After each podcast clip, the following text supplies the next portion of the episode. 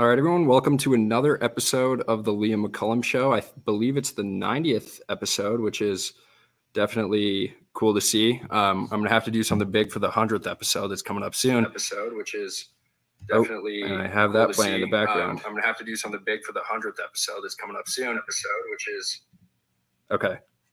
I think we're good on that end. Okay, but yeah, I'm gonna have to do something big for the the hundredth episode. Um, and I, I've been I, I got a new job here in in billing, so I haven't really been paying attention to the news very much. Um, and there was some pretty big news that I heard about uh, the mobilization efforts um, in Russia and the Russia Ukraine war. So I decided I'd bring on someone who I know is following uh, the conflict pretty closely.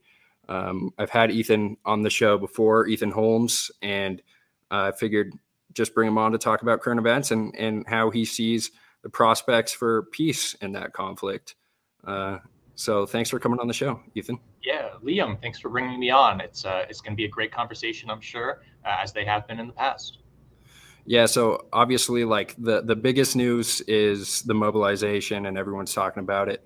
Um, how it's a huge escalation, and and um, he's all Putin has also mentioned that he is willing to use uh, nukes to defend the new regions um, in in Ukraine after this referendum uh, that has just gone through. So I, I'm curious. I, I haven't followed it closely. I don't know the the details, but can you just take that wherever you want and um, just get us up to date with the news in Ukraine?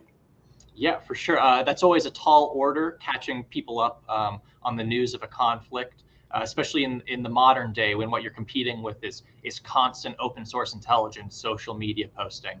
Um, people who want to stay hyper connected to this conflict, truly like never before, are able to.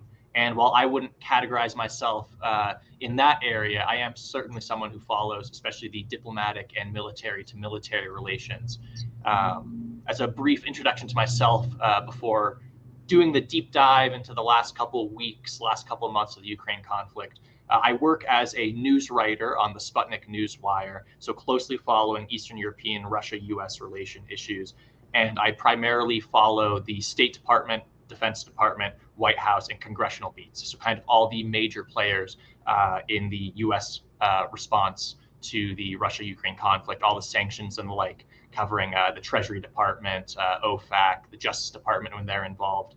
Um, so, what I'm mainly going to be able to speak to here is how the US is approaching uh, their sanctions regime, supplying Ukraine with arms and other equipment. Um, and then, generally, from the Russian side, I can give my uh, my armchair Kremlinologist view of perhaps what's going on inside the Russian military's mind and the leadership uh, at the Kremlin itself. Uh, but just for a question to see how far back we have to jump here, you mentioned the partial mobilization, which we'll do a big deep dive into, I'm sure, um, and the nuclear rhetoric as well. But going a step back further, I think it's important to stage this with this counteroffensive that Ukraine has been launching recently, um, particularly the successes that they've been noting uh, in the regions around Kharkiv, there in the north, northeast of Ukraine. You know, that's an area where uh, Russia originally had pushed very deep uh, in their initial tendrils towards Kiev.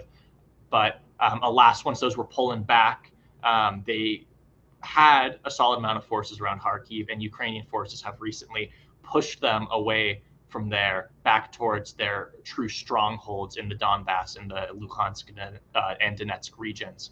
Um, similarly, the counteroffensive has seen uh, less territorial gains in the south um, in areas around uh, Kherson, Izium. Uh, they're approaching the Crimean Peninsula, um, but nonetheless, there is a counteroffensive there.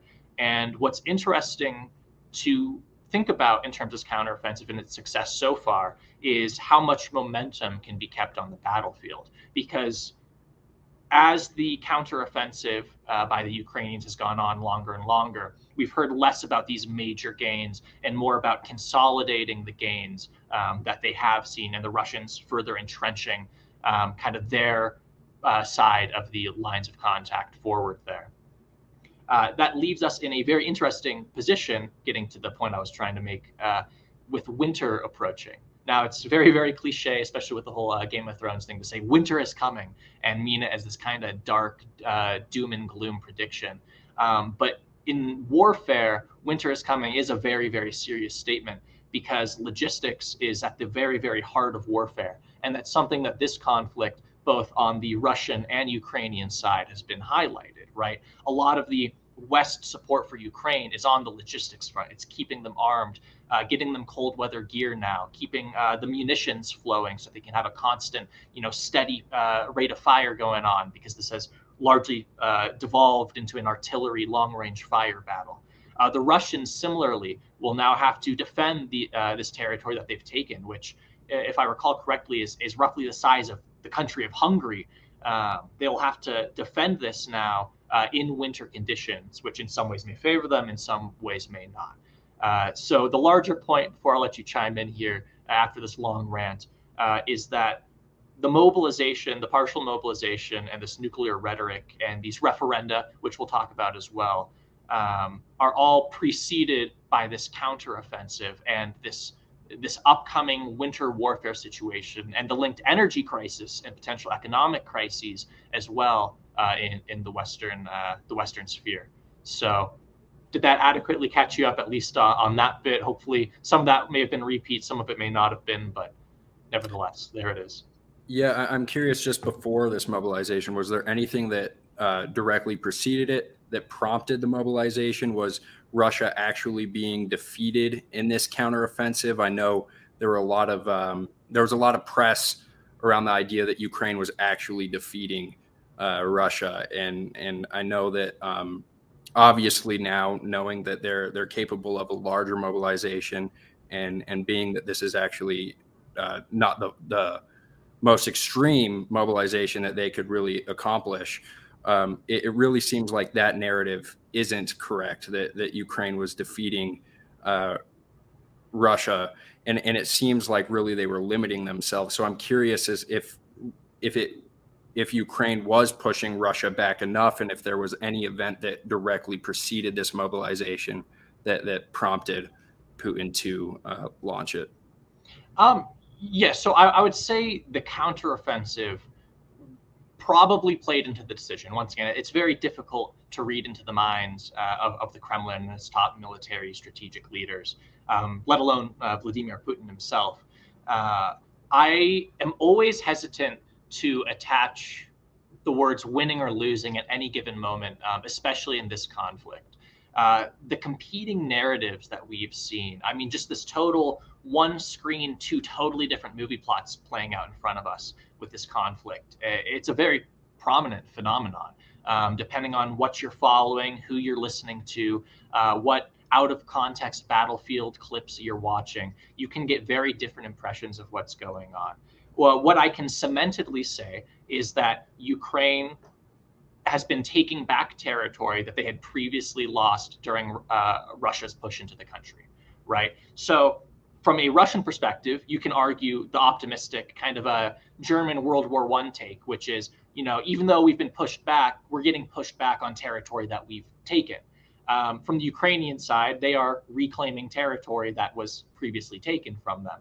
Uh, so you can frame it in several different ways depending on your perspective. Um, but it is it is unquestionable, undoubted uh, that Ukraine has been reclaiming territory previously lost, um, and both sides have been trying to truly consolidate what they have um, gained on the battlefield so far. Uh, the Pentagon recently said that they don't believe Ukraine's larger goal uh, of taking over Ukraine, as the Pentagon reported at the beginning, has changed the Pentagon's analysis is still that Russia wants to take over the entirety of Ukraine, uh, wipe its existence from the map, essentially.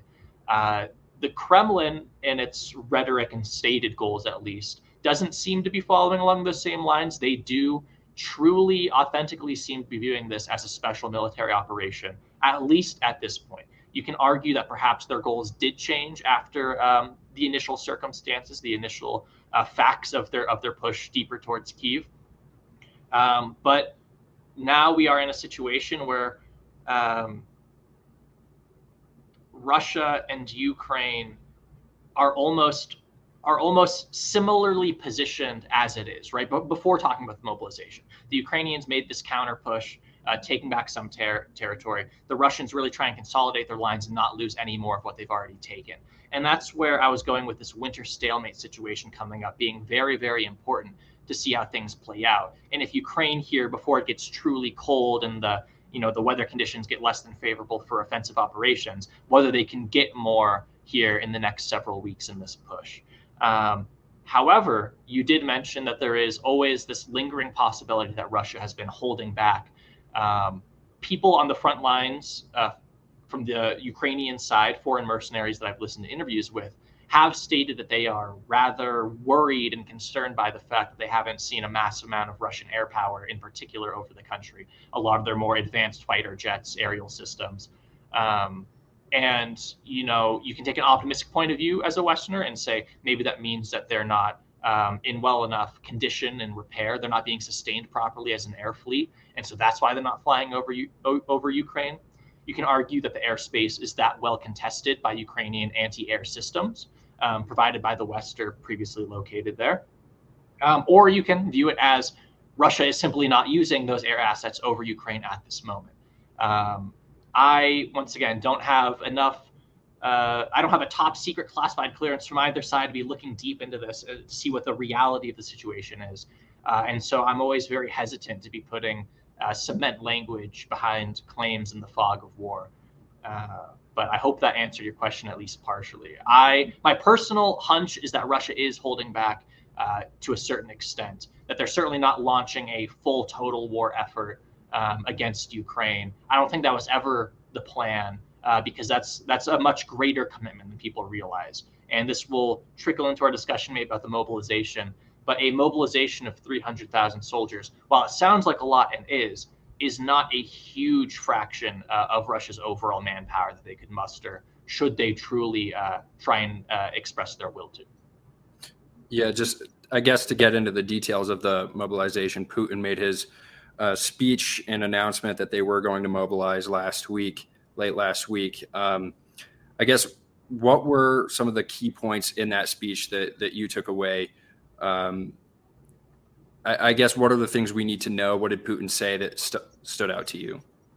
Yeah, so I think um, a really important place to start here is Putin's dedication in the speech, right? He dedicated the speech where he announced the mobilization of the Russian people to the people of uh, the Donetsk People's Republic, the Luhansk People's Republic, these places that were going to be holding these referenda, whether you believe them to be shams or not. Um, he dedicated his speech on the mobilization of Russians to those people. Now, you can be sitting here maybe thinking, why is this significant at all? Well, Russians um, are rather fond of symbolism, right? Um, they're very, I, I, don't want to say intellectual people, but they're people who understand uh, the larger statements and meanings um, behind the actions and words of their figureheads in particular.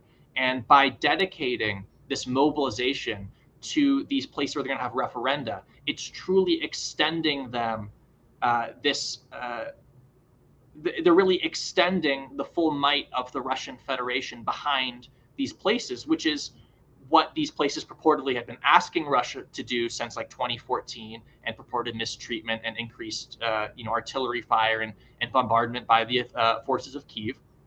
And you can also view it as Russia formally at that point welcoming them into this larger Russian sphere. Now, this is a point I think I've made on your show before, but I, I really like to reiterate because I think it's important.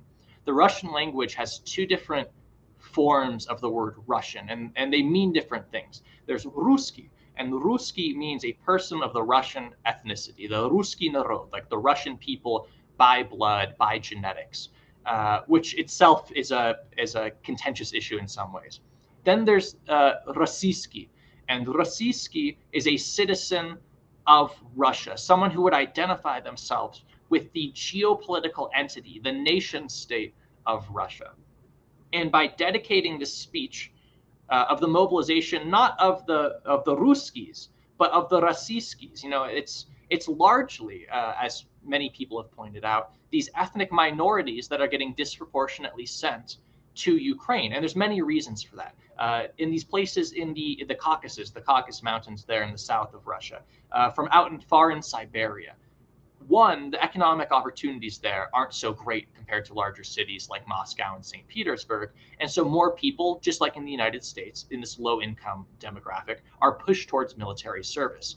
Also, in this Ukraine conflict, they've largely been using contractors, right? And contractors, uh, as I understand it, we're getting paid more upfront than just your standard Russian military grunt. Um, also, these cultures, not ubiquitously, but generally have more of, of an honorific uh, warrior spirit to them, especially in the Caucasus, but Siberia as well.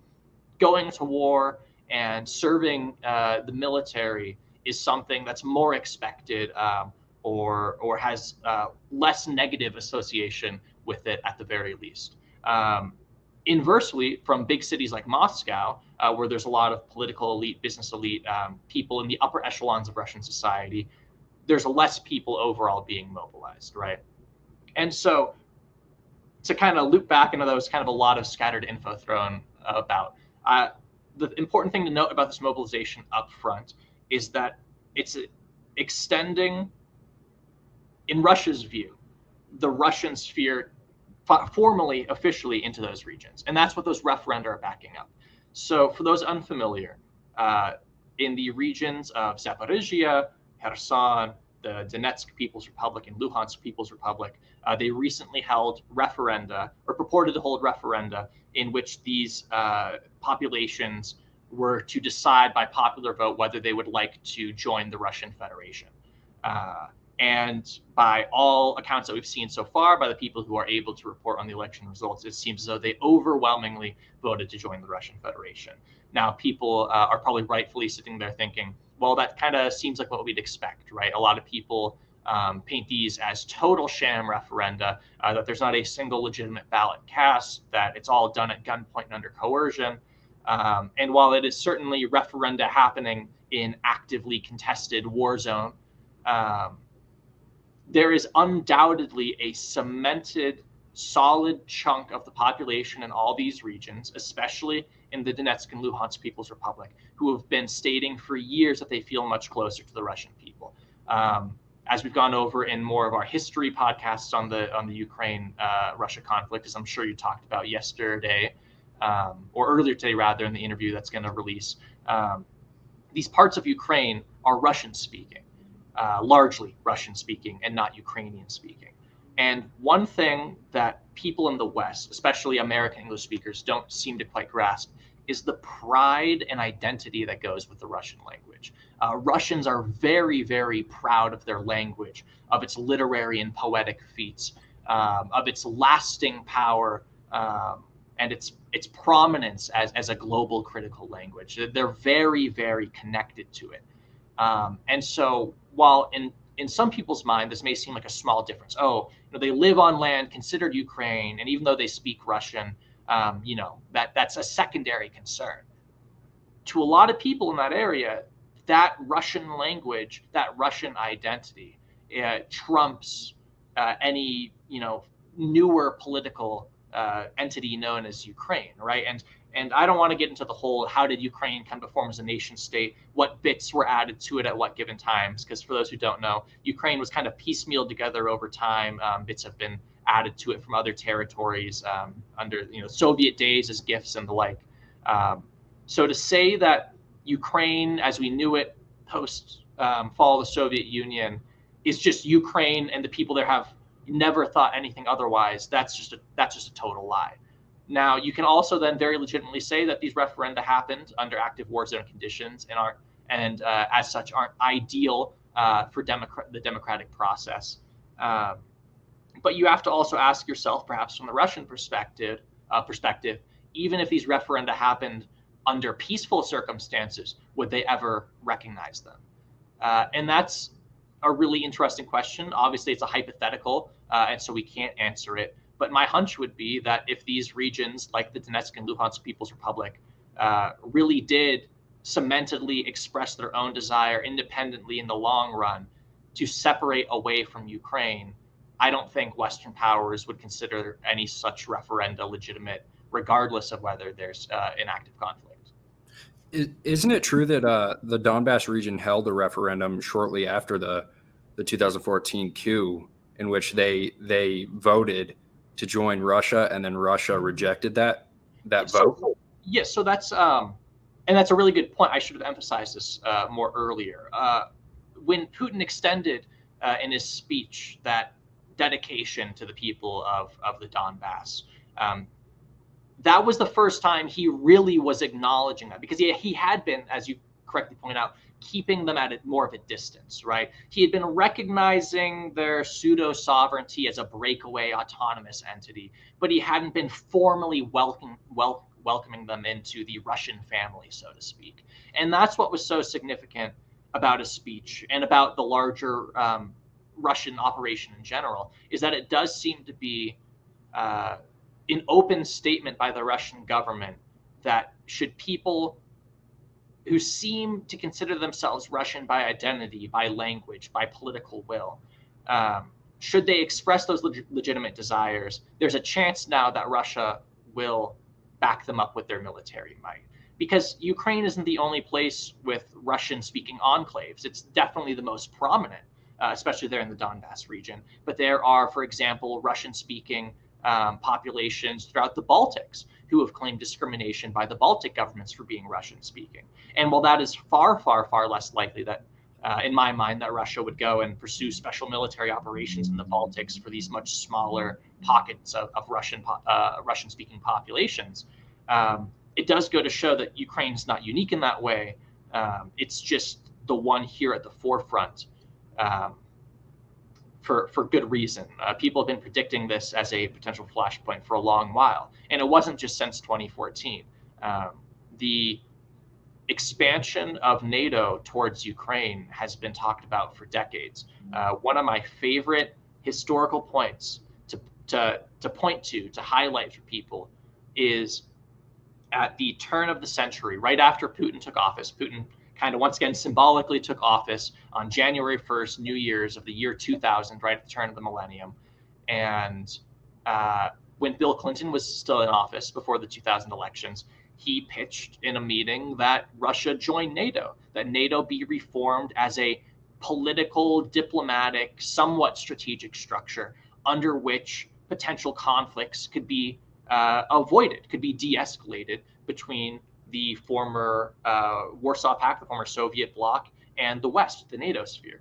Uh, Clinton was purportedly rather open to it, but his advisors were very much not. Uh, and George W. Bush, when Putin was still uh, somewhat uh, favorable uh, towards the idea there in the early 2000s, early on in the Bush presidency, he was likewise not so eager to make any promises about halting NATO expansion, let alone bringing Russia into NATO itself. But when we're sitting here in 2022 amid this conflict, um, with nuclear rhetoric now floating around um, rather heavy uh, handedly, we have to ask ourselves, recognizing that hindsight may be 2020, should we have more seriously considered proposals like that? Should we have more seriously considered forming genuine multilateral alliances with Russia included? Because and, and, I've talked about this on your podcast as well. To understand Russia now, you have to understand what Russia went through in the 90s, the entire post Soviet sphere, but particularly Russia. Once again, uh, Russia is a country defined by beauty, power, and pride, especially by its own people in their mind.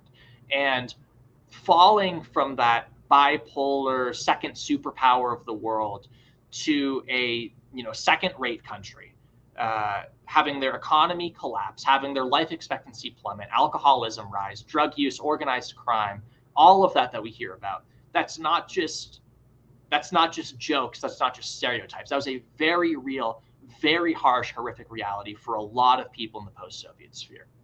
And so, when Russia kind of got back up on its feet, when Vladimir Putin first took office, and he's looking by asserting things like perhaps Russia joining NATO it was a chance for the West to reach out an olive branch and help the wounded pride of Russia.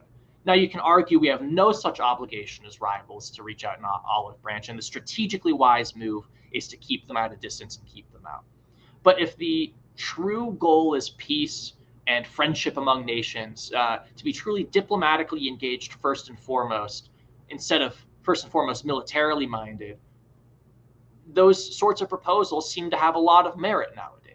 And now it seems very, very unlikely that Russia or any Russia aligned state would be willing to join in uh, to a multilateral alliance with the West because, from Russia's perspective, they can't trust the West's word. That's another thing from Russian culture um, that Russians often uh, criticize uh, people in the West about. It's a lack of sincerity and authenticity. Uh, we're often criticized for being very, very performative. Uh, a small example of that being in asking, How are you? right? We say, How are you as a greeting. Rarely, if we're honest with ourselves, do we care about the answer or any sort of response. It's pure formality. When Russians ask, How are you? Granted, it can sometimes be a greeting, but more frequently, it is meant as a sincere question. You don't just ask someone, How are you? to ask how they are. You are doing so with the expectation that you will listen to the answer and that the answer may not necessarily be good, right? And and so Russians and people uh, of the Slavic sphere more generally will often criticize the West of being unable to hold a sincere conversation uh, because they're tough conversations, right? And so when Russia is asserting uh, its concerns, for example, about NATO expansion, we can sit here and go, "Oh yeah, of course you're concerned about NATO expanding, right?" But Russia's going, "Yeah, yes, we are concerned about NATO expand. Like we're not." We're not just saying this because it's the performative thing to do because the strategic uh, the strategically minded power would put out such a statement. No it's it's not about that. Um, and so not to not to linger on that too long but i think it is an important cultural note for people to understand um, especially if we're going to start considering things like fruitful serious peace talks and, and peace negotiations.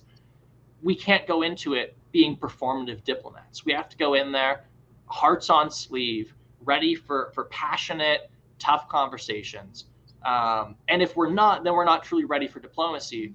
Um, and that's not what I think the American people are ready for. I think the American people look at the like 19 billion, I think it is, we've sent to Ukraine since 2014, like 16 plus billion just in uh, since the Biden administration's taken office, and they wonder why we're not at least trying to get that money spent back at home, why we're not trying to disengage from this conflict, why we're not trying to broker some sort of peace. Because we look at countries like Mexico, countries like Turkey, countries who we don't typically think of as negotiators of peace, these uh, these diplomatic powerhouses on, on the world stage, but they're making calls for peace. They're trying to genuinely broker negotiations between Russia, Ukraine, get the UN involved, you know, for better or for worse. Um, but they're trying and they're genuinely pleading. Even India has been very, very uh, on the fence in this conflict. They've they've given the lip service where they have to. They haven't outright supported Russia or anything like that. But India very clearly does also does not want this conflict to extend further and further and develop uh, further deteriorate the world energy markets, food markets in a way that is going to negatively impact them. And at the United Nations, India made a, a very serious big fuss about the impact that this conflict can t- continue to have on the developing world, on the global south, as they like to put it. And once again, from the comfort of American grocery stores, our relatively secure supply chains, our relatively developed economies, our access to uh, American natural resources and energy, it's tough to realize the anxiety that some of these undeveloped countries are feeling with unstable world food and, and energy markets because food and, and raw energy, uh, not clean energy, uh, things like fossil fuel, coal, natural gas, those are the things that develop economies. Those are literally their lifeblood. Uh, and so I think, once again, if we're also serious about being the good guy on the world stage, about being not just the biggest might, but the biggest peacemaker, uh, we have to start seriously, sincerely thinking and being empathetic, not just about the concerns of the adversary of Russia, that's tough in any conflict scenario, but of all the people that the sanctions and the prolongation of the conflict is affecting. Uh, because those are the people whose cries for peace aren't performative, it's not propaganda, they're genuine. And if we can't recognize that, we're fucked. Yeah. Um, it is interesting, uh, just like a quick point, like that you mentioned the whole performative aspect of of the way that Americans speak. The most interesting part about this, and I think uh, it, it's also somewhat tied back to 9/11 and, and the way that uh, Americans spoke of Osama bin Laden, is when a leader like this is directly telling you exactly what their problem is, somehow the United States is able to just say it is performative and and they they almost write off every single thing Putin says as some weird Machiavellian um, strategic ambiguity, like vague, arbitrary language that that you can't just take at face value. So, like when Putin says that his concern is Western buildup in Ukraine and on Russia's border, um, the U.S. response to that is, "Oh, he must be, uh, he must mean something else, or uh, he must have some bad intent behind it, and there, it's not rational at all." Or, um, and, and, it always seems like, like even when it when it comes to the nuclear threat, it's like, no, he he can't mean that. He must mean something else. Like he's playing 4D chess here, and when he actually says something, he means something completely different, and he he has planned four steps ahead and the reason he's saying what he's currently saying is not what he's saying and um, it is interesting that, that you made that that point because it, it seems to be uh, exactly the U.S. Uh, narrative of about Putin is is that he is performative and and really he's telling you his ish, his problems um, and and none of the issues are taken head on. Uh, it's just like well no he's lying about NATO expansion, or no, he's lying about um, far right extremists in Ukraine. And it's like we never actually answer to the concerns that he's bringing up. Um, like we don't come up with legitimate arguments against those concerns. Um, it's always that he's somehow manipulating. Yeah, and that's that's the really disappointing part. Knowing that we could very well develop well-reasoned, good arguments, good responses from classic traditional American values and standpoints, right? But that's not what this administration, certainly in, in the last several decades of US administrations, seems to have been all about, particularly in their foreign policy towards Russia. Um, and it's not just recently that Putin has been making these statements. Putin very, very clearly, um, once again, in the last especially 10, 12 years, has laid out exactly what his concerns about NATO expansion are, exactly what his uh, red lines would be. And we continued to push and push and push uh, right up to those lines that Putin laid, and then are shocked um, when we see a, a, reaction. Now, that's not meant to justify the reaction, right? Um, one of the frustrating things nowadays is that when when you even attempt to argue from a Russian perspective um, or to give insights to your own positions that take into account um, those views, you're, you're, viewed as sympathetic to a sort of uh, to an enemy. Uh, they're viewed as totally non-good faith, illegitimate arguments. And once again, that's that's a terrible way to think because that's not that's not how they're thinking, certainly, and it's not how someone who genuinely desires peace thinks either. Um, I don't know exactly what game the, the State Department and the Pentagon is trying to play with Russia, what their assessment of Russia's uh, goals are. But it seems, if you, if you take them at, at face value, at least, Russia's claims, um, I don't think we would have to go much further than a deal, which was which was right there, so close to being brokered. Uh, Dave Smith talked about this earlier on Joe Rogan, uh, which I love to see. But we were on the edge of a deal, right, where Russia and Ukraine would agree that Russia would de escalate all the military posturing um, in exchange for Ukraine agreeing not to join NATO, at least for a set period of time, as well as uh, autonomy for the Donbass region, right? And when you look at, if you were just to hear that that deal was negotiated now, right? Like right on the cusp of our conflict, let's say like February 20th of this year, we had brokered that that piece.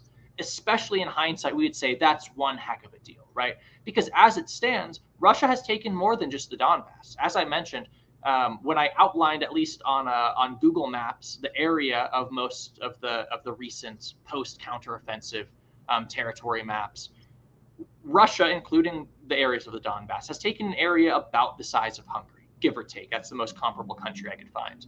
Um, and that's not insignificant. And that's more than they would have um, guaranteed autonomy for. Not necessarily joining Russia, but just autonomy for the Donbass is far less than what they've now seized as part of their special military operation. Now, you can contend that Ukraine's going to take all that back, so it doesn't matter. But if they don't, then once again, in hindsight, that seems like it would have been a really, really great deal. And you also have to ask yourself, what does Ukraine bring to NATO other than expanding their borders right up to Russia's? You know, if there were to be a really great argument of NATO, uh, Ukraine has cutting edge military technology. They have some of the, the largest forces around, which they do have considerably large forces. Um, but uh, their positioning is really their only thing of value. It's their value is being a threatening NATO asset to Russia. And you can't then argue that NATO is not, you can say it's not an aggressive organization, but it's certainly a threatening one um, when they start to further and further push and, and take these countries in, arguably just as meat shield buffer states for them, um, but also as threatening posturing, uh, bringing themselves closer and closer to Russia, despite consistent calls um, that that would result in conflict. And as Dave Smith also so wonderfully pointed out, should avoiding nuclear conflict and genuine near peer warfare between players like NATO and, and Russia, NATO and China, should those not be the highest priorities of our diplomatic and military staff? U- Ukraine aside, let's look at Taiwan. Uh, we continue, people like Pelosi, to blatantly uh, poke the bear, poke the tiger, so to speak. Now, you can argue the US has every single right to do so, and I wouldn't necessarily disagree. But just because you have that right and liberty in the international stage to go and fly to Taiwan uh, uh amid high tensions, that doesn't mean you do so. It's blatant, it's flippant. And granted, the US has the military might to back it up. China can't just uh, automatically decide that it's going to go to conflict over a small slight like that. Small slights like that really, really add up.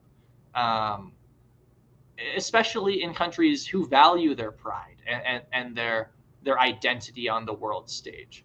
Uh, so maybe maybe I'm being too sympathetic and bleeding heart here in in my uh, international relations perspective. But as someone who truly sincerely desires peace above all else and truly thinks that the U.S.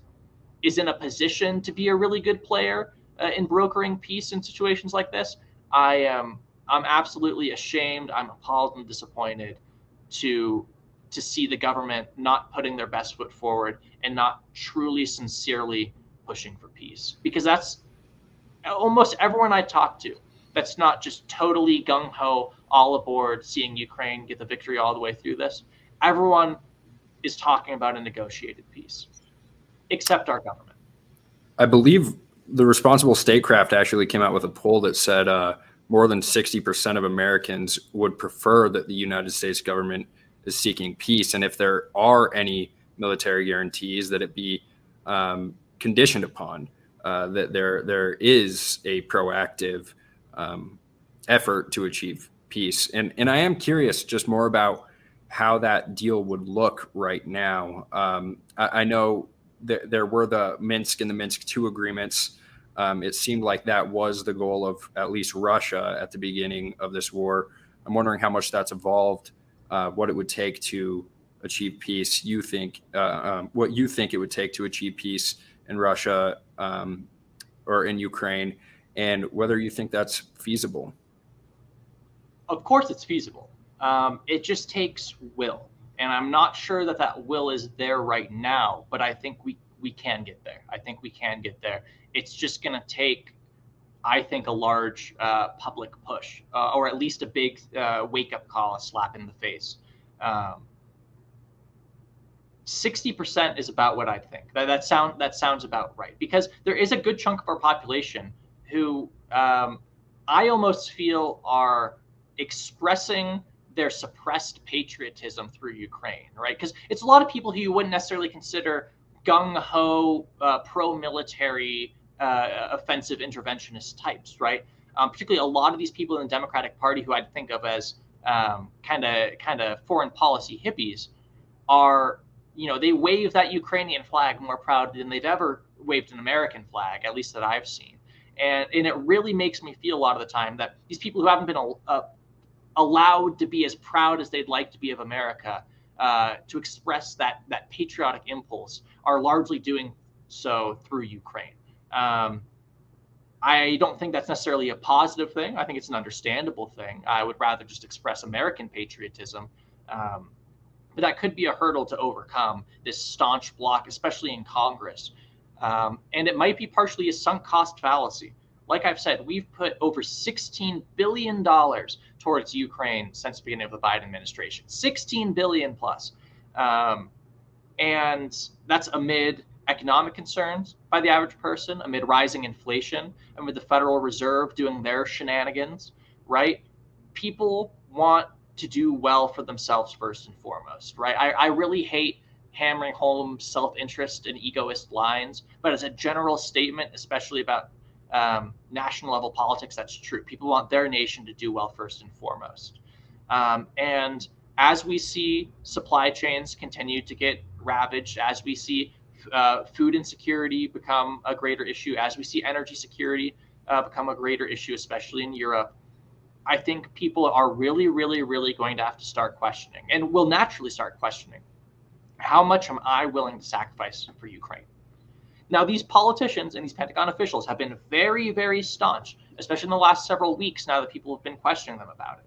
They say it's unwavering the support of the American people and the American government and our allies' governments, it is unwavering and it's it's not getting shook anytime soon.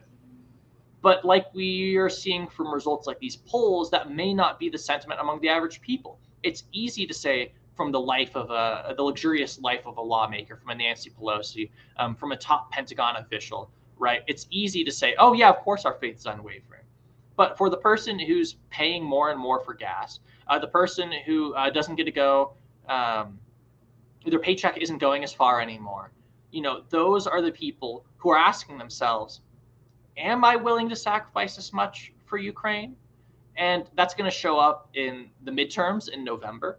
Um, that's going to start showing up in how people are voiding, uh, uh, vo- uh, voicing uh, their opinions online. I think people have been kind of like um, with the polling with Trump, right, where people were kind of ashamed to say, oh, like, yeah, I'm supporting Trump. I think a lot of people are going and hiding how much they're really doubting their support long run uh, for, for the U.S. sustaining this conflict as opposed to brokering peace because they don't want to come across as someone being sympathetic to Russia. But that's not being sympathetic to Russia as much as it is being sympathetic to your own self interests, um, being sympathetic to your family's well being um, and the well-being uh, of families around the world right? I i feel incredibly bad for all the ukrainian soldiers all the ukrainian civilians who have died as a result of this conflict. I feel equally bad for all the russian soldiers um, and, and you know russian men who have been sent to the front lines who have died as part of this conflict right? Do i think that it's those people who are largely dying in the meat grinder um, whose interests are being served by this? Do i think you know the the Russian uh, mobilized soldier part of that 300k? Do I think his interests are being uh, well served by the prolongation of this conflict? No. Do I think that Ukrainian soldier, the Ukrainian family who's sitting there in Poland waiting to return to their country, do I think that prolonging the conflict is in their best interest? No, I also don't. It only seems to be in the best interest of the governments involved. I don't know if the U.S. government uh, is just dying to like replenish their stocks. Like they're getting rid of all of their old stuff just as an excuse to buy new ones. I don't know if this is just a giant boon for Raytheon and Boeing and Lockheed Martin and all these other contractors. Um, I, I, don't know if that's the incentive. We're trying to prop up our economy um, with wartime production increases or something. Maybe there's some angle that I'm really truly missing in this. But to me, it just seems as though this is a giant excuse to burn lives, to burn money, uh, to burn goodwill on the world stage. And I don't see where the silver lining is, other than some vague notion that we're protecting the US's hegemonic status on the world stage, right? I've said this on your podcast before, and, and I just think it really summarizes a lot of what we've said so far. I, I'm not a critic of the West position because I hate the West but rather because I love it. I know we could be doing so much better. I know we could be pursuing such a, a more productive foreign policy. And Russia could too, and Ukraine could too. And the fact that we seem to be choosing the worst of all possible options at almost every corner, it's just it's uh, it's hard not to get to get blackpilled by that. You really wonder if the people in charge, the powers that be, give a fuck about the average person um, who's really suffering as a result of this conflict on both sides of the equation. Yeah, uh, often I think what you hear um, from the blue check marks with uh, Ukrainian flags or the bots with Ukrainian flags in their in their uh, usernames on Twitter is um, that it, it's almost like they I do really resonate with what you're saying about like their, their patriots patriotism, and I do think that that's what it is. Is um, they're incapable of uh, being patriotic for the United States, or but there's still that desire, and they're they're seeking after that in in this conflict. Um, it's like maladaptive socialization. Like they've been right. socialized into being patriotic of a country that's not theirs. Exactly, and you know, I saw an argument earlier today where um, they they had mentioned how th- there was someone who was advocating that they would rather prolong this war than have parts of Ukraine live under Russia because of how tyrannical Putin is. And, and I'm curious to hear your response to that. That um, it, it would be worse that Ukrainians live under Russia than um, than actually like dying in conflict. Like, do you think that there's actually this sentiment in Ukraine, or are those just Americans speaking for Ukrainians in this instance? Because I, I just see that and I feel like it's it's so um, careless that you would rather continue this war and fuel this war uh, than negotiate an end to it. Because the, the truth is is that the the Ukrainians are the ones dying on on the ground, and if and um, the longer it takes to negotiate peace, the more Ukrainians will die. And seemingly, Russia is willing to mobilize. Um, they they're now uh, doing a what is it a half mobilization? Is that so, the? Um, they're a partial mobilization. I think is the term that's stuck on, and it's uh, three hundred thousand soldiers expected, and it's um, it's not drafting untrained people. As I understand the order, it's drafting, um, mobilizing people who have prior military experience, prior service in the Russian military. Now, granted, that's pretty much every single Russian male of decent health who didn't avoid it by uh, sticking through university and higher education. Um, but nevertheless, it's it's people who have previous military training. Um, and 300,000 is a uh, only a portion of the forces that Russia could mobilize. Uh, Russia could mobilize well over a million troops if they really wanted to, um, more than that even. Um, but once again, this isn't uh, a full-blown war. This isn't uh, a war for survival, uh, like Russia viewed the Soviet Union rather, like the Great Patriotic War, World War II, where literally everyone is involved in the war effort, from from man, woman, child. Uh, so I don't think they're even close to that point right now um, right. with this partial mobilization. But to be clear, 300,000 people is not a number to scoff at. My understanding, circling back to this winter issue and kind of uh, this stalled front that we're seeing, psychologically, you're going to have casualties after so long on the battlefield, right? Especially when we've reached this World War One style artillery barrage where the positions are, are largely dug in. There might be small, you know, couple dozen, couple hundred meters here and there advancing. But after, you know, couple hundred days, you know, 100, 200 days in conflict, you have to start rotating troops out, or you're just going to have psychological casualties on the front, regardless if, if they've taken a single bullet or single piece of shrapnel, right? And so for both Ukraine and Russia, especially coming up into winter, now is a good time to start cycling the troops, right? While while fronts are stalled, try and, and cycle new troops in there to get combat front experience. Take those who have been on the front uh, for a long while, let them get some time off away, especially if you're going to send them back uh, further in winter. Um, but just generally speaking, to, to get to the point on, on this, uh, the mobilization from the Russian perspective could be not only to uh, bolster and consolidate those gains they have um, made, but also largely to start um, filtering troops uh, from uh, from the front lines to the back to recoup.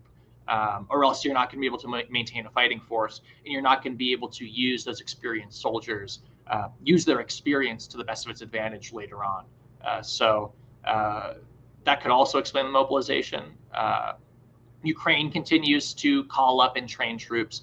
Um, there have been reports that Russia is being very, very hasty and shoddy in their training of these soldiers going there. And once again, that could be because they're given shot in training or because it's been determined that as previous, um, having previous military experience, they don't need to be trained as much for going to the front. I don't know the, the ins and outs of Russian military doctrine nor Ukrainian military doctrine. Um, but I do know that both sides seem to be trying to uh, cycle troops from their front lines um, as much as possible here, especially before the winter months.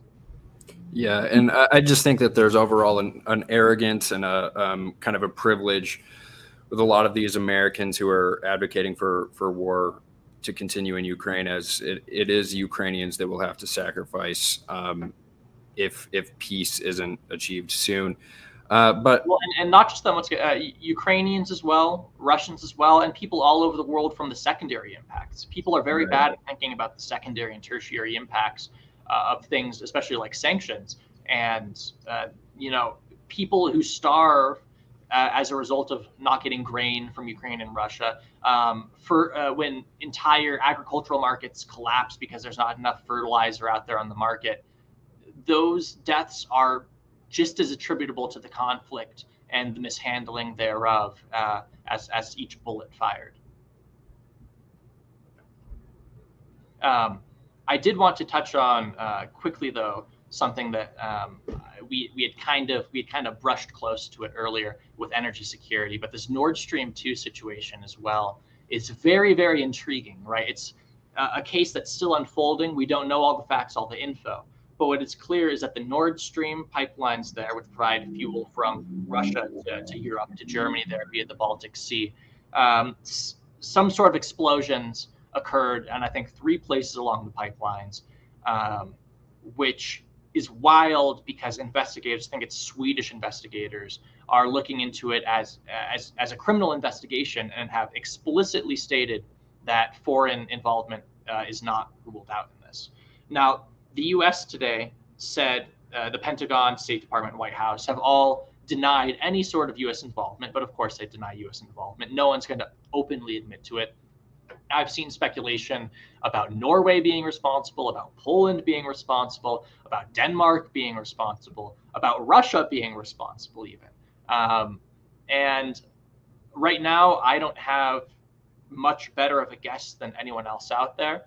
Uh, Russia blowing it on its own, I'm not going to totally discount it, right? Um, it's totally possible for a government to do a false flag um, in the name of, of war and provoking conflict. Um, but in this situation, they really truly could have just turned off the gas like they've done before with their energy, right? They, they don't get much by sabotaging the pipeline, especially when their leverage is being able to turn it back on. With a with a sabotage destroyed pipeline, being able to say, oh yeah, if you you know if you go along, if you start uh, you know marching towards a peace that could be favorable, we can start talking about energy. If you lift some sanctions, we'll start talking about energy.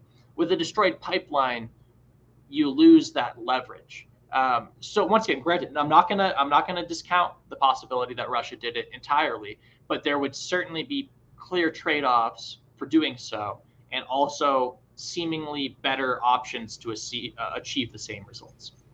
Did now, you see, did sorry, you see that there was a, a European official? I forget who it was. Um, I might be able to pull him up, but a European official actually tweeted out, and, and they're fairly hawkish towards Russia. Uh, thanks, thanks, uh, United the States. Polish uh, European Parliament lawmaker guy or whatever. Yeah. Yes, so I, I, did see that. was that just a joke, or is he? I'm going to give like benefit of the doubt that that's a joke. Um, I think it, the tweet would have been deleted and covered up much more quickly if that was a genuine intelligence leak.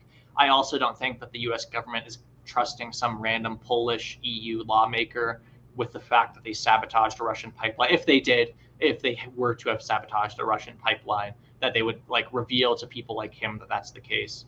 Um, but that does go to show where people like him, uh, where their minds are, right? Because it does seem if you were just to like instant kind of Occam's razor, simplest explanation thing is you go, oh yeah, someone who doesn't like Russia sabotaged a Russian pipeline, right? That is easiest explanation here. And you look at the list of players, and U.S. is just about at the top of that list, right? and it takes a certain amount of capabilities. I think they said the the explosions and leaks are like 80 to 100 meters under the sea or something like that. Um, and so you need submarines or like class A diving teams um, to be able to, to do anything like that. Once again, I'm not a uh, I'm not a literal seal well versed in underwater ordinances, but I'd assume it's not easy to do something like that on a giant pipeline, enough to cause considerable damage at least. Uh, so the number of people who would be capable of sabotage, I think, are limited. Um, but Russia, the United States, other European actors uh, in the region are certainly suspects, right? We're kind of in a, a game of um, of clue right now of, of who who done it and it'll be curious to see the results because it'll almost certainly be someone who's denied it too, right? Because all the, the major suspects have seemed to deny it. So I don't have much more to say than that, but I will say it is remarkably interesting um, that such a thing uh, occurred. Uh, and as winter approaches, once again, Europe, I would like to say that the person who benefits the most from Nord Stream 2 going down could be the US, only because now Germany has no other option to buy things like liquid natural gas except from sources like the United States. Um, and the US has very clearly offered our liquid natural gas. Uh, so I'm not sure environmentally how good um, it is to ship massive amounts of energy all the way across the Atlantic, especially when there's like a pipeline already built right there. But um, I'm also not the first to worry about um, the climate as the very first concern and things like this when when nuclear rhetoric and, and total world war is is at stake. Yeah, I, nuclear war would also be bad for the environment. Yeah, well, that's the interesting part about this, right? Like the, uh, I mean, with all of these green energy policies that are kind of choking out Europe right now, um, and then obviously with this this uh, leak yesterday with the Nord Stream pipeline, it, we're just seeing that like the effects of war are worse for the environment than I mean like everything else that ESG politicians are focusing on. Honestly, like I think we should seriously question every single politician that that mentions individual car use and mentions you know burping cows um, before they mention militarism in the United States government. Uh, if if that isn't one of the first things that you mention when you're talking about your concern about the environment, um, then I just can't take you seriously. Like if if you're going to treat militarism as a given, but not the jobs of and and the livelihoods and the the energy and the food sources of of people in Europe and the United States, um, then I, I, just can't take you seriously and and your concerns about um, the environment seriously if if the the emissions and the pollution of the U.S. military isn't the first priority. Well, and uh, of these so-called, you know, uh, green environmentalists in Europe and these European green parties, um, one of the few times Pentagon uh, has answered a question from me, or no, this was State Department. Sorry, the State Department answered a question from me about Germany um, sh- continuing to look to shut down its nuclear power plants in the country, which they began after the Fukushima disaster. They began to phase out their nuclear plants, and the last of them were set to be phased out by the end of this year and their finance minister, their economic minister, whatever it is there in Germany, was saying, I think we should delay. I think we should keep the ones we have open, open at the very least. You know, I think he may have even been saying we should consider reopening the ones that we have deactivated. But their climate minister was a member of the Green Party and was initially saying, nah, like we should, we need to keep shutting down our nuclear power plants amid an impending energy crisis. Um, and it was just baffling to me and the State Department did say that they are favorable towards Germany making whatever decision it is that they do, um, including keeping their nuclear power stations open, and that the U.S. would even offer um, their typical support, their support suite to go and help Germany um, in, in, whatever way the U.S. government can. Uh, and I think since then, the Green uh, Party member, energy minister, has come around and say that they also support keeping those nuclear power plants open. But the fact that was even a question was ludicrous. And then to see days later, I think it was in Belgium that they did shut down this major nuclear power plant in the country. Do these leaders hate their people? And like, I'm not saying that to be like rhetorical. I mean, genuinely, you look at a situation like this and you go, do these people give a fuck about the livelihood of others? Do they care about the average person having access to energy, let alone clean energy like from a nuclear plant, right?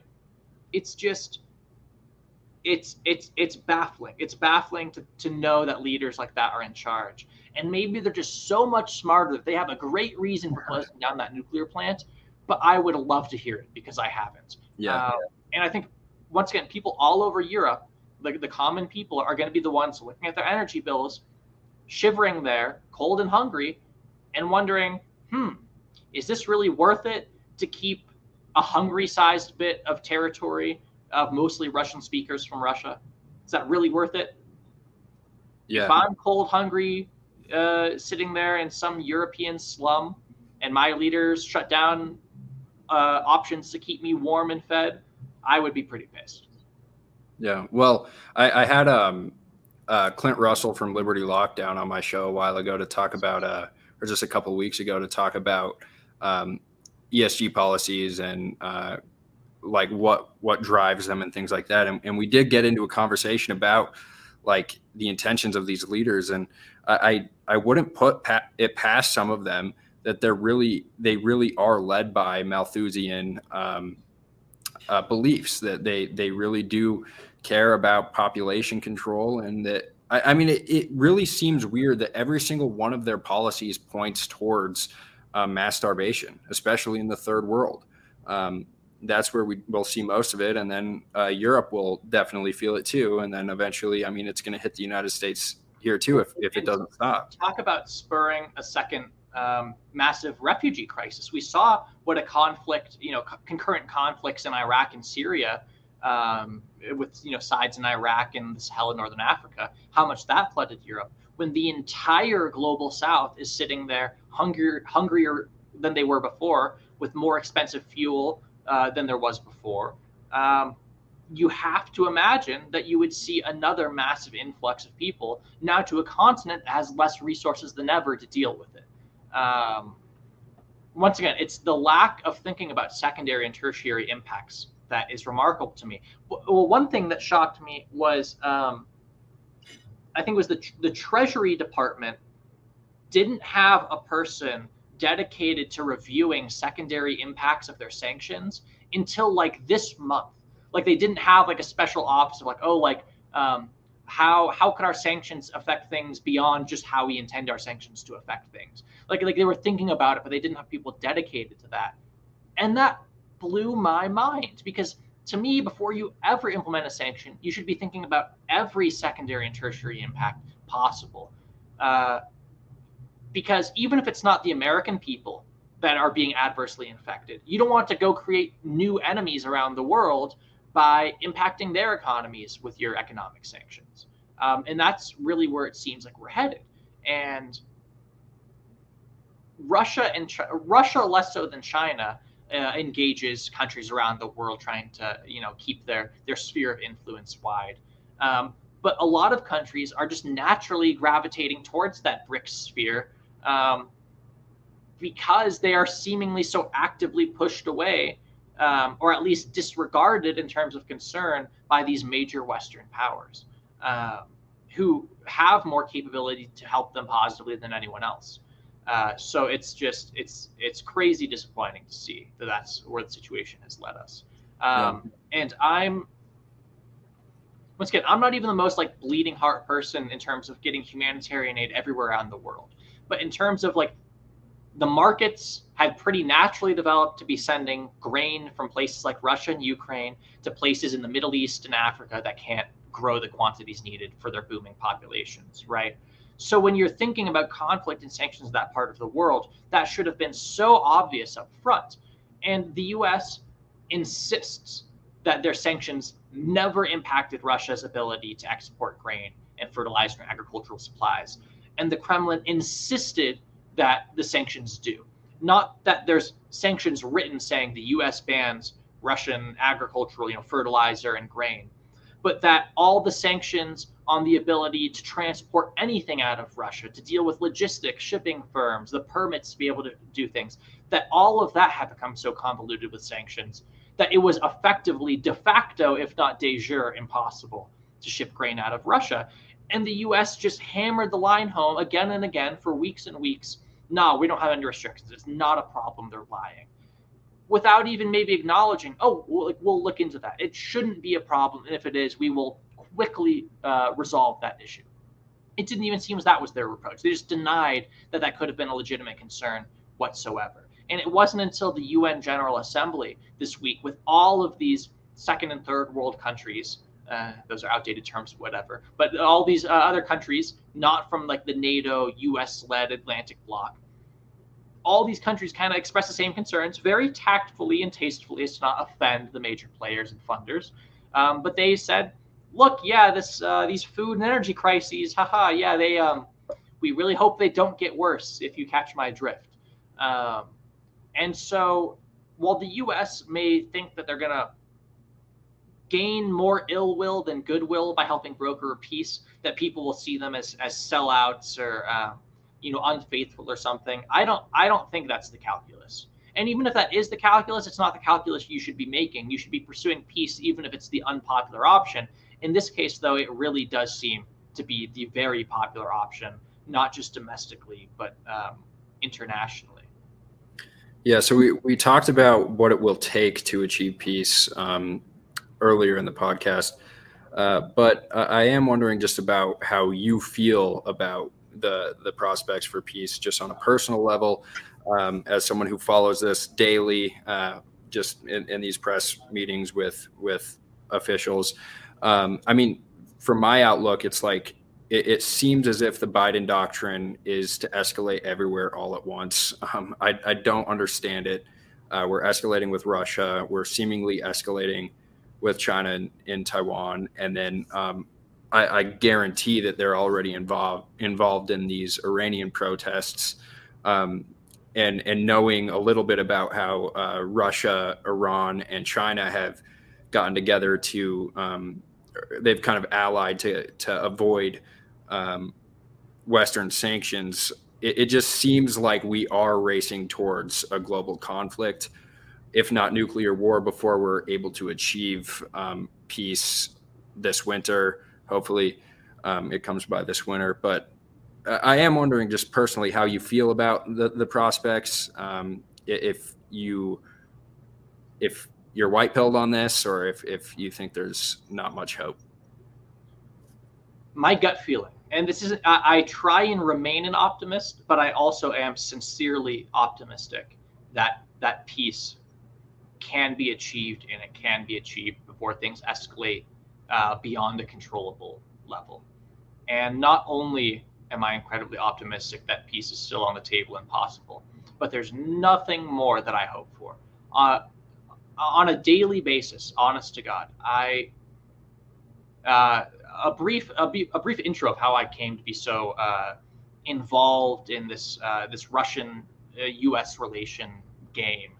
Uh, in high school, there was an exchange student from a part of eastern Ukraine, from a part of what is now the Luhansk People's Republic, pretty much dead between where the actual like cities of of Luhansk and Donetsk are. And uh, they were an exchange student over here in I think it was 2013, uh, 2014.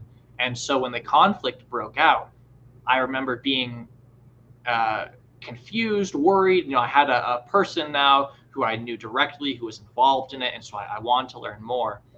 And it was confusing to learn that um, this Ukrainian exchange student uh, only spoke Russian, only spoke Russian. And when the conflict broke out and they returned, um, her family ended up moving to Russia, um, to a southern part of Russia, uh, where they later finished out their education, went to college, etc.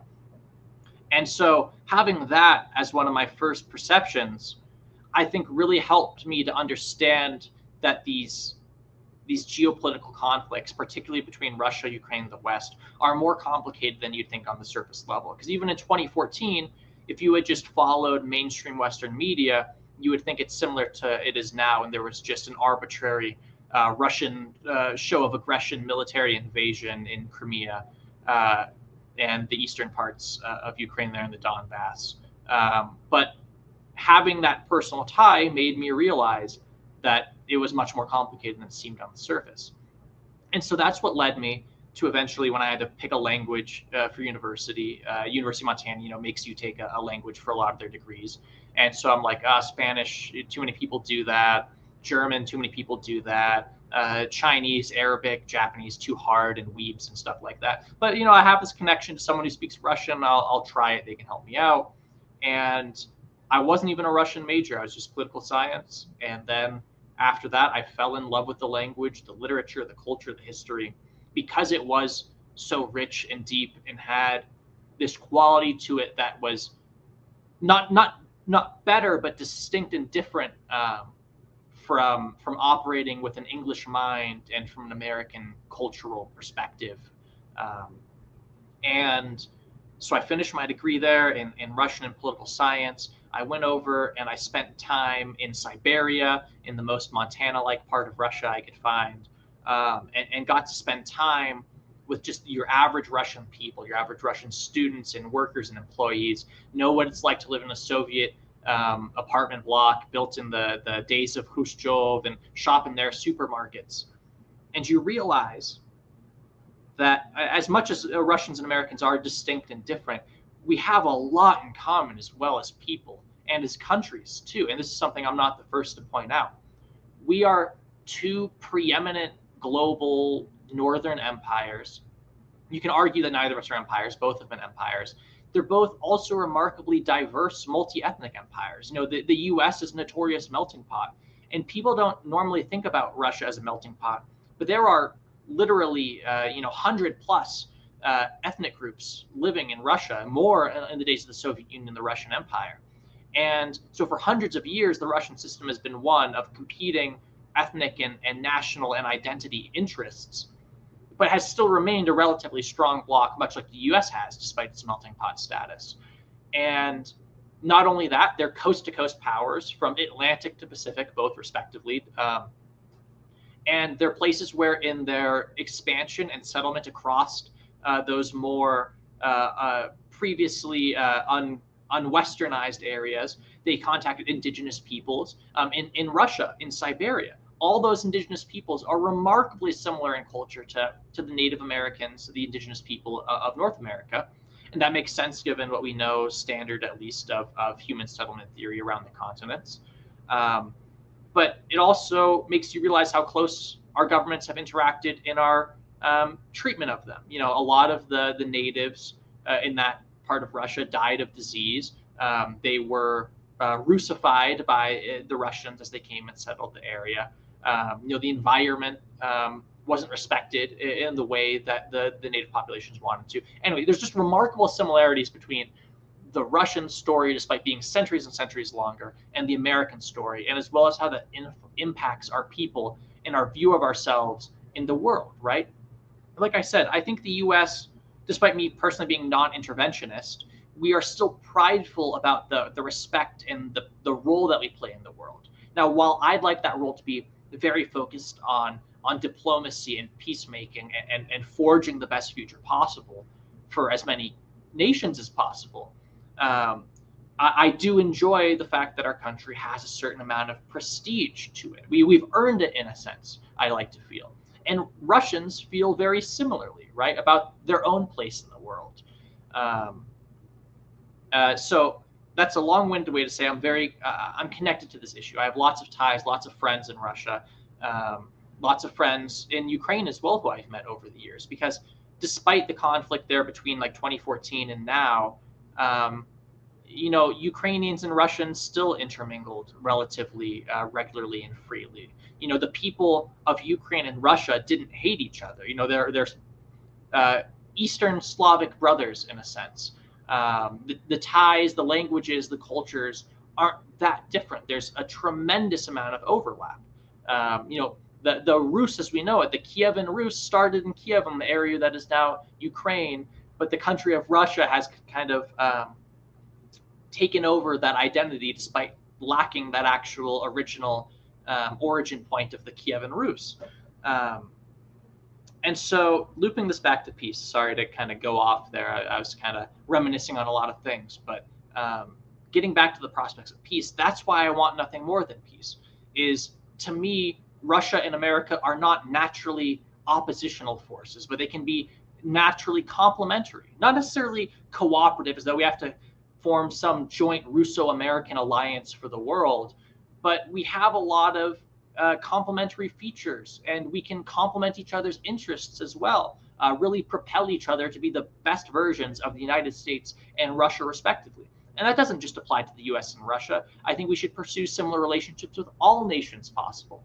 Um, but in this case, I think it just needs to be said and heard that we're not, the, the, the Russian people and the American people are not naturally opposed to one another. They don't have to be at the very least. And we shouldn't be pushing ourselves rhetorically and in terms of our meta narrative in that direction. Uh, because if we fully commit to that line of thinking and that line of of Pax Americana at all costs, uh, we're doomed. I mean, it's going to fall. You can't sustain the Pax Americana. So you have to think about what role America plays in a in a non-Pax world. Yeah, we really need to to shake off the the binary of the Cold War propaganda that really set the U.S. against Russia. It is funny that like in all of our um, you know even marvel movies pose russia as as a villain and anytime russia is brought up in in a movie it's typically in a negative context in the us and it's i mean like even in politics russia is used as as the boogeyman um, that interfered in our elections and things like that but uh, really your message is uh, peace and trade and friendship among all nation all nations and um, I, I really appreciate that that you continue to share that message and that you have on my podcast so much. Um, but yeah, I am curious. Critical. It, it's just if if no one does it, then we're never going to end up there. And so I'm glad that not only voices like myself and yours, but other people you have on the podcast, Dave Smith, um, everyone's out there spreading the good word for peace because it's populations all over North America, Europe, the developing world are going to start screaming it soon enough if it's not heard in regular dialogue. Yeah, well, I, I, am wondering if there's anything else that you wanted to uh, cover, if there's any other news item that you wanted to bring up that uh, I might not be aware of um, before we sign off. Let's see here. Nothing that stands out in particular. I'll tell you a little bit about a story that I'm trying to kind of break open and follow here. That's been very, very opaque, at least from like a uh, from what I've been able to gather so far, and that's the threat of, of Ukraine becoming an arms trafficking hub of the world, both during and potentially after this conflict, if there were to be a resolution. Uh, this is something that I think anyone reporting on wars and conflict should be asking about, especially when there's a large influx of new arms to the region, right? So, in the conflict in the Balkans in the 90s, and then in the Caucasus as well, there, and then in the Middle East later on in the 2000s, these areas became large arms trafficking hubs of the world because there was all of a sudden a lot more arms floating around with a lot more instability and a lot more actors looking to take advantage of that, whether that's just scummy businessmen, genuine organized crime, terrorist organizations, um, places of conflict, and massive arms influx are just ripe for the arms trafficking trade to emerge. And our government has put seemingly zero effort into monitoring, or at least publicly monitoring, uh, the potential for that to become a reality. Because, like I said, we've sent like 16 billion plus dollars of aid, much of that security aid in the form of weapons, uh, to Ukraine. And there have been pictures. I haven't bought one personally to confirm, but on like black market arms trafficking sites, U.S. anti-armor rockets and the like, and, and other arms from Ukraine popping up there all over the place at remarkably cheap prices.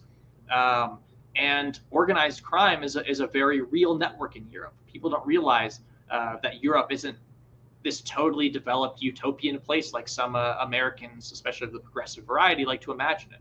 Um, gun violence is still a very real thing, especially in areas uh, further east, you know, places like the Balkans where these arms could triple, uh, trickle uh, over into um, interethnic violence that we see um, now in Central Europe, now that it's more of a melting pot. Um, where terrorist organizations are, are still lurking. Uh, people forget there where there was like a solid 10 years uh, where Europe was seeing these ISIS uh, or ISIS related terror attacks all the time. Anyway, our Pentagon has refused to answer questions from me about what our level of visibility really is. Uh, I think it was a couple months back now. At this point, they conceded that the fog of war is pretty strong, and they don't have perfect visibility and fidelity on a lot of the arms that end up in Ukraine.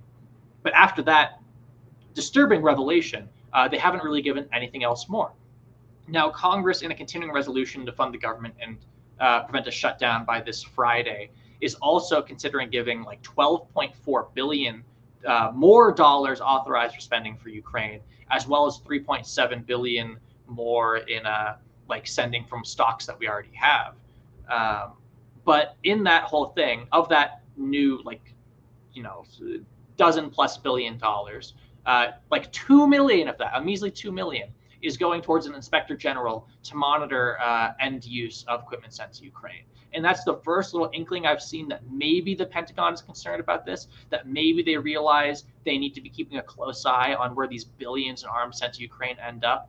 Um, because if we don't, if we don't have good monitoring and visibility, if the Ukrainian forces and militias are not keeping a tight control on a lot of these arms, especially if they're going to not formal Ukrainian military forces, some like the Azov battalions and the like, um, we don't know where these could end up, and we want to know where they end up so they don't end up in the wrong hands. Uh, you know, U.S. Uh, military hardware.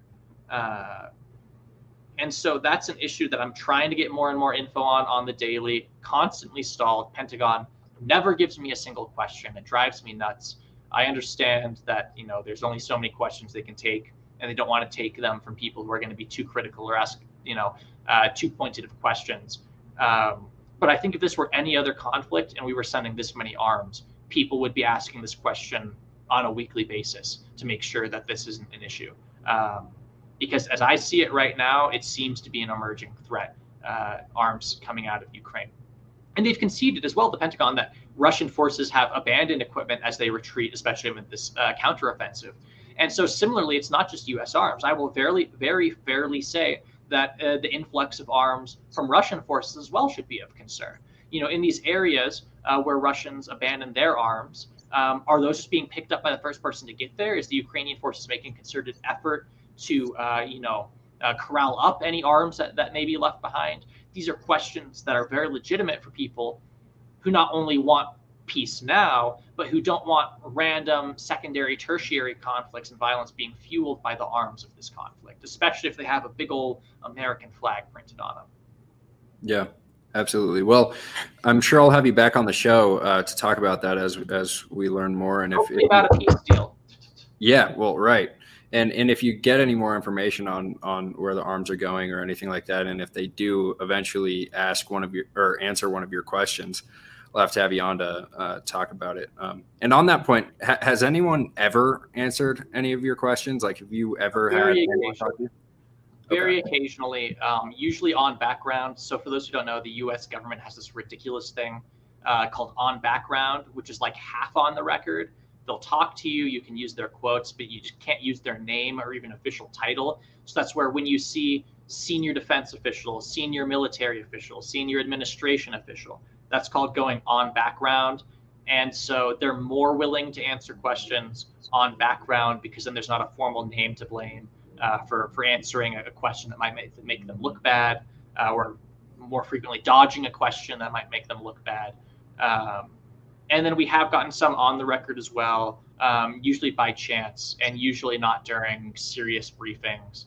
Uh, like I said, the State Department energy guy answered our question about whether they'd support Europe keeping nuclear plants open and the like. Um, but sadly, we don't get many chances to ask about arms trafficking or peace prospects. Two questions I had lined up for Pentagon. They had an on background briefing today. I was lined up to ask about visibility on uh, U.S. arms being sent to Ukraine and abandoned Russian arms, as well as um, uh, prospects for peace if the U.S. Uh, military has had any military to military contacts, um, trying to de escalate things sadly did not get a chance to ask either. Um, funnily enough, at the very at the very end of the thing, they're like, "Oh, we have like a couple minutes left. One last question to uh, to CNN or whoever." And the CNN guy goes, "No, all my questions are answered. Thank you. Go to someone else." And instead of going to the other person on the list sitting there waiting, me, they just totally outright end the call instead. Uh, so you can tell they don't care to answer questions from everybody. Um, AP is always going to get the first question. Reuters is always going to be up there. You know, the Bloombergs of the world. Um, and to keep getting the first question, they can't be asking the things uh, that might make the head honchos upset. Um, things like peace and ensuring uh, that gun violence isn't uh, uh made a further issue by U.S. policy. But if they don't care about peace and gun violence, you know, they can uh, midterm on that. well, uh, I would recommend that everyone go listen to our previous podcast, and I'll um, retroactively I'll link that in the description of this podcast. So people can check those out. And then I'm I'm also releasing a uh, podcast tomorrow, a, a, pretty long one about the the history of this conflict. Um, I I had a uh, Benjamin Ablow, the author of How the West Brought War to Ukraine, on the show, and and I'll release that tomorrow. Um, it was very informative. Uh, the the book is like 70 pages, and he just, I mean, it's packed full of information, and it has endorsements by like John Mearsheimer, Noam Chomsky, uh, Chas Freeman, and a few others. So people who know foreign policy, yeah, yeah, people who understand the issue, understand how uh, how we got here. So I appreciate you having me on. Look forward to coming back in the future, hopefully with uh, better news to talk about in brief. And uh, yeah, listen to Liam's other shows here, um, other podcasts, and subscribe uh, to his channel. All right, thanks, man. Yeah, take care, Liam.